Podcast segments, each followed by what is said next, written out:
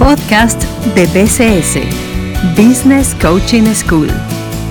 Repensamos la empresa para conectarla con el futuro.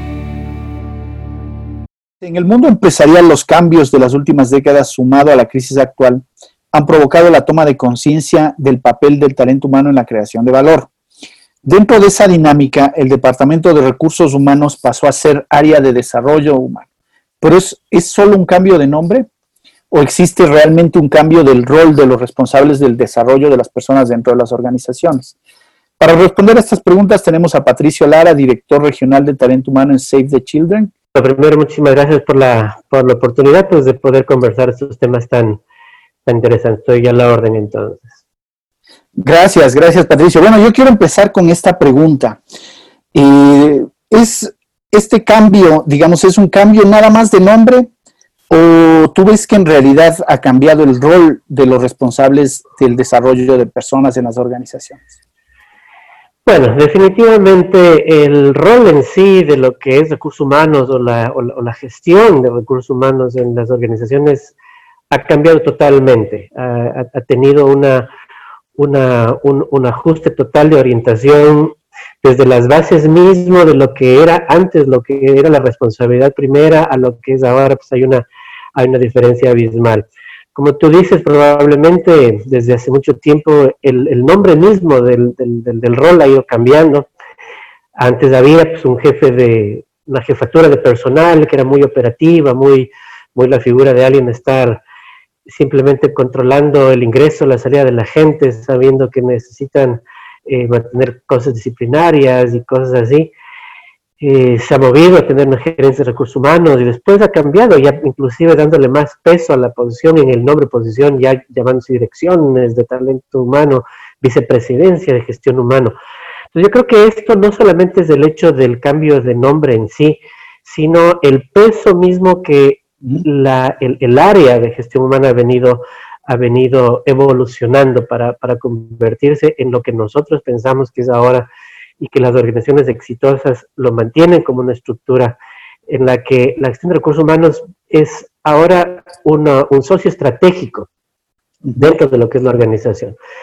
Eh, algo que tú mencionabas hace un momento eh, en la presentación, en la primera consulta, el hecho de si somos, un, somos realmente un departamento o un área de gestión de la, de la empresa que, que somos gestores de cambio. Entonces, eh, y ese cambio está en la, en la capacidad de generar valor también para la organización. Es decir, que ya no veo la gestión de recursos humanos como una mera eh, parte de soporte a la cadena de valor de la organización. Yo creo que estamos ahora inmersos en esa cadena de valor, generando valor para la organización.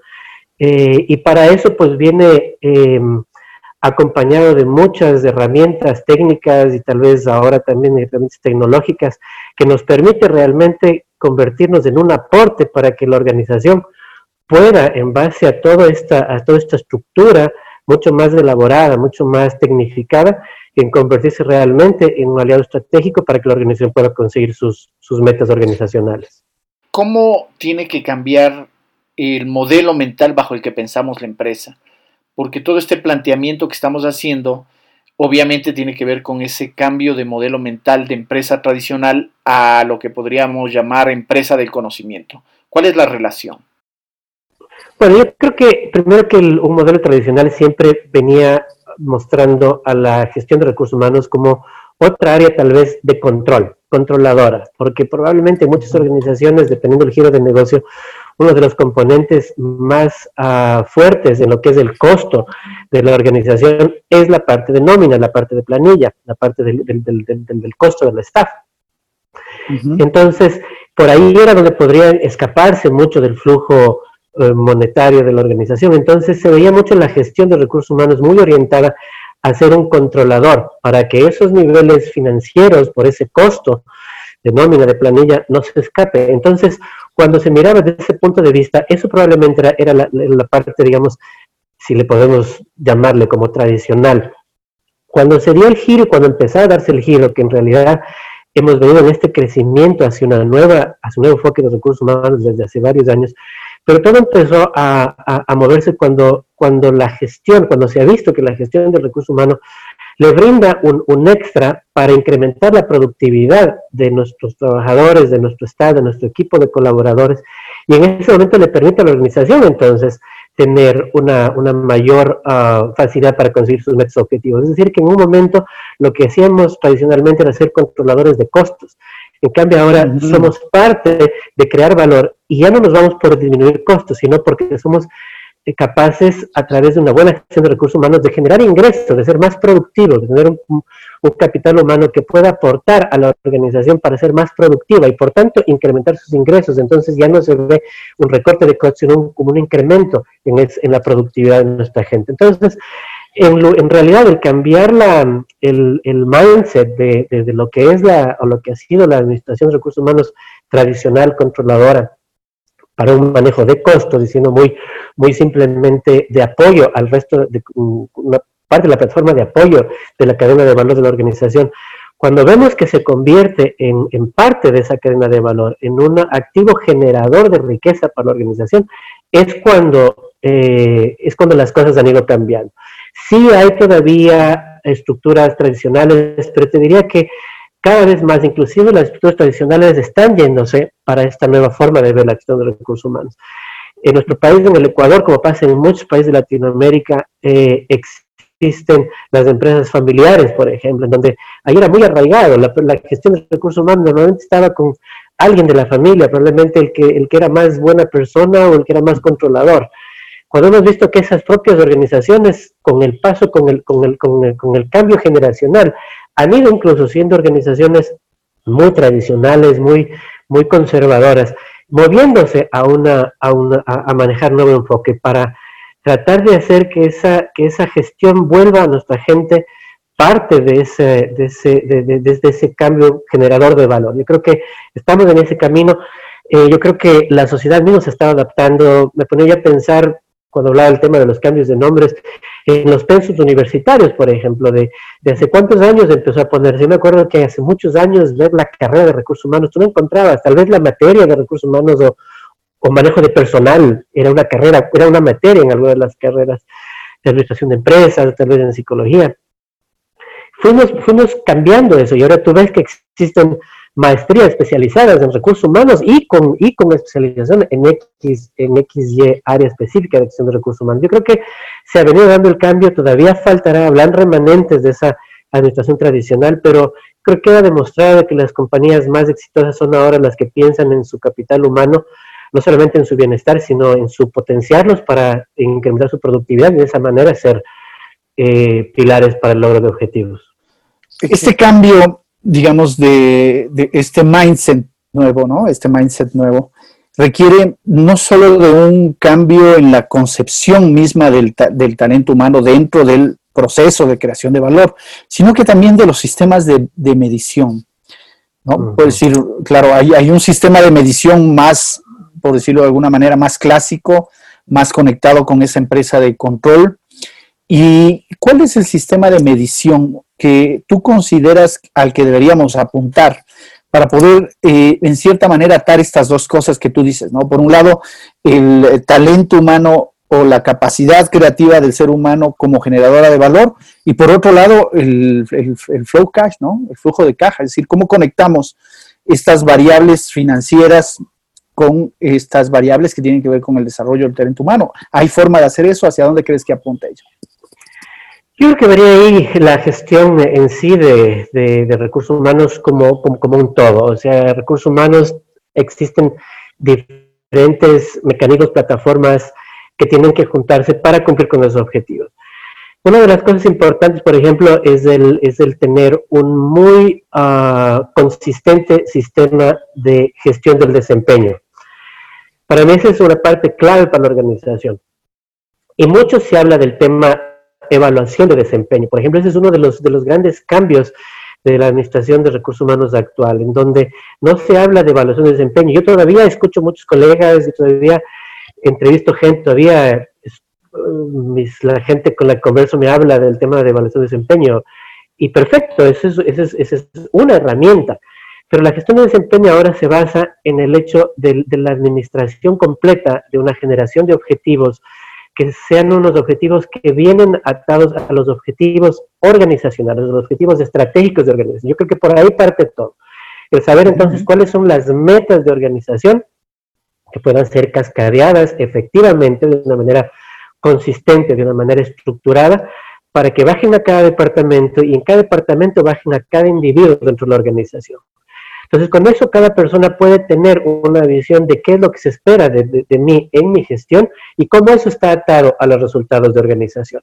En base a eso, una buena definición de, indicadores de gestión, dependiendo el, área en que uno se encuentre, inclusive en el negocio en el que se encuentre la propia organización, se verán entonces cuáles son esos indicadores de gestión que me lleven entonces a atar el desempeño individual a lo que yo tengo que, aportar la organización para el cumplimiento de esas metas y qué es lo que yo debo hacer individualmente. Entonces, yo creo que para mí, juntando los temas de un buen sistema de indicadores de gestión, que tienen que ser alineados a mi mercado, a mi, a, mi, a mi operación, a mi negocio donde yo estoy involucrado, eso con lo que son mis, ah, mis indicadores de gestión propios internos para medir mi desempeño, para saber mis resultados. Entonces, para mí se hace clave este, el, que atemos los resultados, los, los, los KPIs organizacionales, con lo que va a ser un consistente sistema de gestión del desempeño, ya no solamente de evaluación a los seis meses, sino al final y al, o al finalizar el año, sino una gestión estratégica donde ya no necesariamente se va a tener una evaluación, sino conversaciones de desarrollo. Lo que nosotros tendremos, por ejemplo, en mi organización al momento es hacer conversaciones trimestrales, no evaluaciones trimestrales, sino conversaciones de desarrollo trimestrales donde vamos viendo el avance, sí, de objetivos, pero no como, una, como un examen trimestral donde tu profesor te va a poner una calificación, sino el saber qué ha pasado este último mes, qué va a pasar el, qué, qué ha pasado el último trimestre, qué va a pasar el próximo trimestre, qué sí voy a conseguir, qué no conseguí, cuáles fueron las trabas. Y eso me ayuda entonces para teniendo un KPI que se va alineando a los KPIs de organización, me va haciendo que esto sea desarrollo permanente. Yo creo que esa es la manera, el darte una fórmula específica de cómo funciona en cada negocio para ser independiente y propio de cada negocio. Pero la filosofía vendría de esa manera. Es decir, pasar de, una, de un enfoque de, de control, digamos, ¿no? A un enfoque más proyectivo, más de generador de, un feedback para la mejora, para el desarrollo, ¿no? Definitivamente, y ese desarrollo de cada empleado, de cada persona, tú vas a ver que está atado con los objetivos estratégicos de la organización. Entonces ya hablamos de lo que yo hago en el día a día, estoy atado a la estrategia organizacional y probablemente si hablamos de multinacional, estamos en, un mundo globalizado, eh, a lo que, lo que pretende mi organización a nivel mundial, al impacto que quiere causar a nivel global mi organización, aportando con mi gestión del día a día.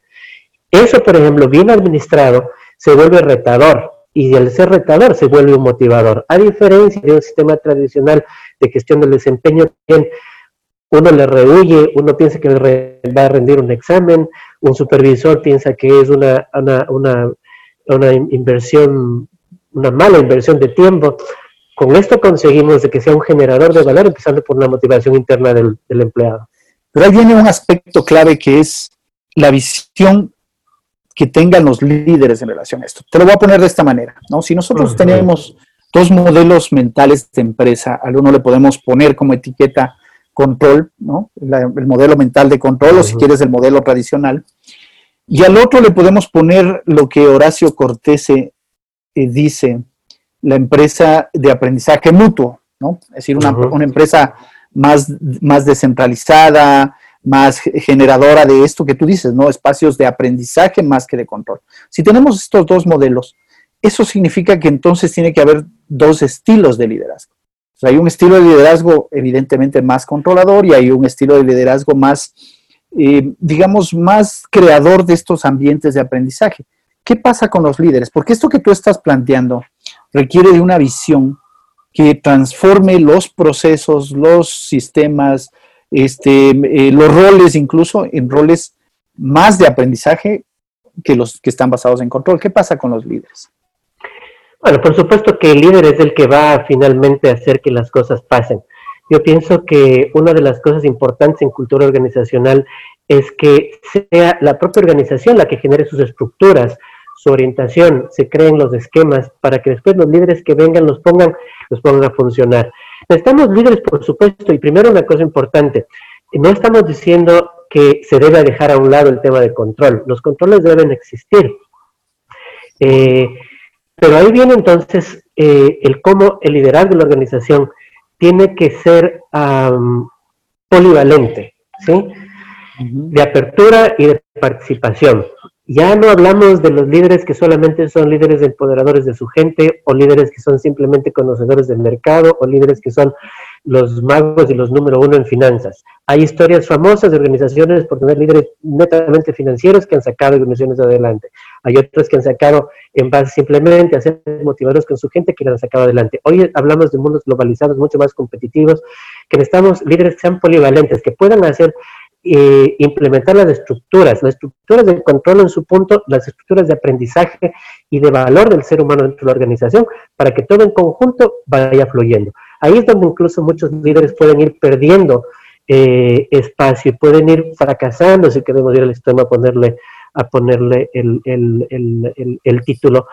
Pero yo creo que en este momento lo, que lo que se buscaría son organizaciones que tengan líderes de mente abierta, eh, líderes que estén en esa misma posibilidad de aprender y de saber que de donde más se puede aprender es no solamente de tu cliente afuera, sino adentro de tu propia gente, de tu, propio empleado. Por ahí le vería yo esa, ese perfil de lo que tendría que ser un, un, líder moderno, saber que puede aprender y más que todo aprender de su gente adentro. Para cerrar esta, esta entrevista, pedirte, fíjate que es un poco difícil lo que te voy a pedir, pero si tú tuvieras que darle un solo consejo, uno solo, a tus colegas que están en el área de talento humano para enfrentar este cambio que acabas de plantear, ¿no? que es un cambio evidentemente de forma y de fondo, ¿no?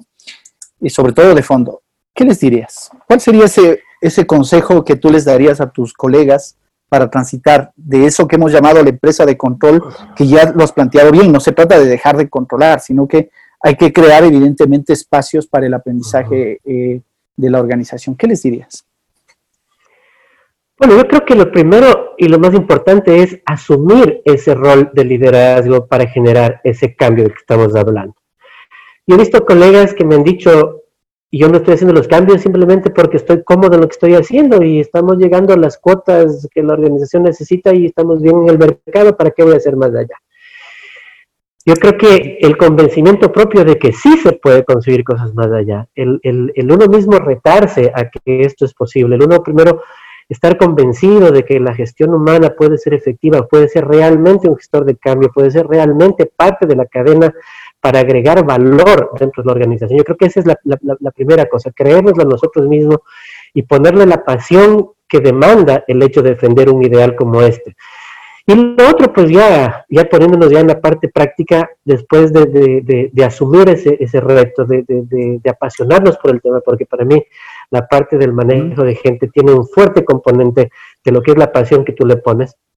Después, el, prepararte, el, el, buscar nuevas tecnologías de manejo de, para estar en contacto con tu gente, el potenciar a tu gente a través de la tecnología, el estar más cercano a tu gente a través de tecnología, el desarrollar nuevas herramientas para poder hacer que nuestra gente sea mucho más productiva y convencer y llevar en el crecimiento de la organización, llevar a la par a un crecimiento y un desarrollo de nuestra gente. Yo creo que combinar eso probablemente se convierte en el propio reto, pero al menos teniendo clara la figura de dónde es lo que vamos, qué es lo que queremos hacer, con respecto al rol de, la gestión de recursos humanos y a lo que queremos y cómo queremos de que ese crecimiento que se va a dar a la organización, fruto de, esta, de este diferente enfoque de la gestión de recursos humanos, cómo ese crecimiento organizacional va a ir a la par con el crecimiento de mi propia gente. Yo creo que eso es lo que deberíamos pensar y buscar la manera de hacerlo. Excelente. Bueno, Patricio, te agradezco muchísimo. Este, un gusto, de verdad, muchísimo contenido de valor para nuestra audiencia. Y bueno, pues te agradezco mucho. No sé si al final quieres mandar un mensaje a nuestros, a nuestra comunidad. No, pues simplemente pues, agradecerte por un lado, Osvaldo, por, por, este, por este espacio. Y no, pues y seguir mencionando lo último que voy a decir, el, el, saber que la pasión que uno le ponga para trabajar en recursos humanos es, es, es, es clave. No desmayemos en esto y, y que pongamos y mostremos al mundo empresarial de que recursos humanos no es solamente un área de apoyo, somos capaces de generar valor y de conseguir una mayor productividad para que nuestras empresas sean más rentables y más competitivas con mayor valor uh, frente a la economía. Podcast de BCS, Business Coaching School. Repensamos la empresa para conectarla con el futuro.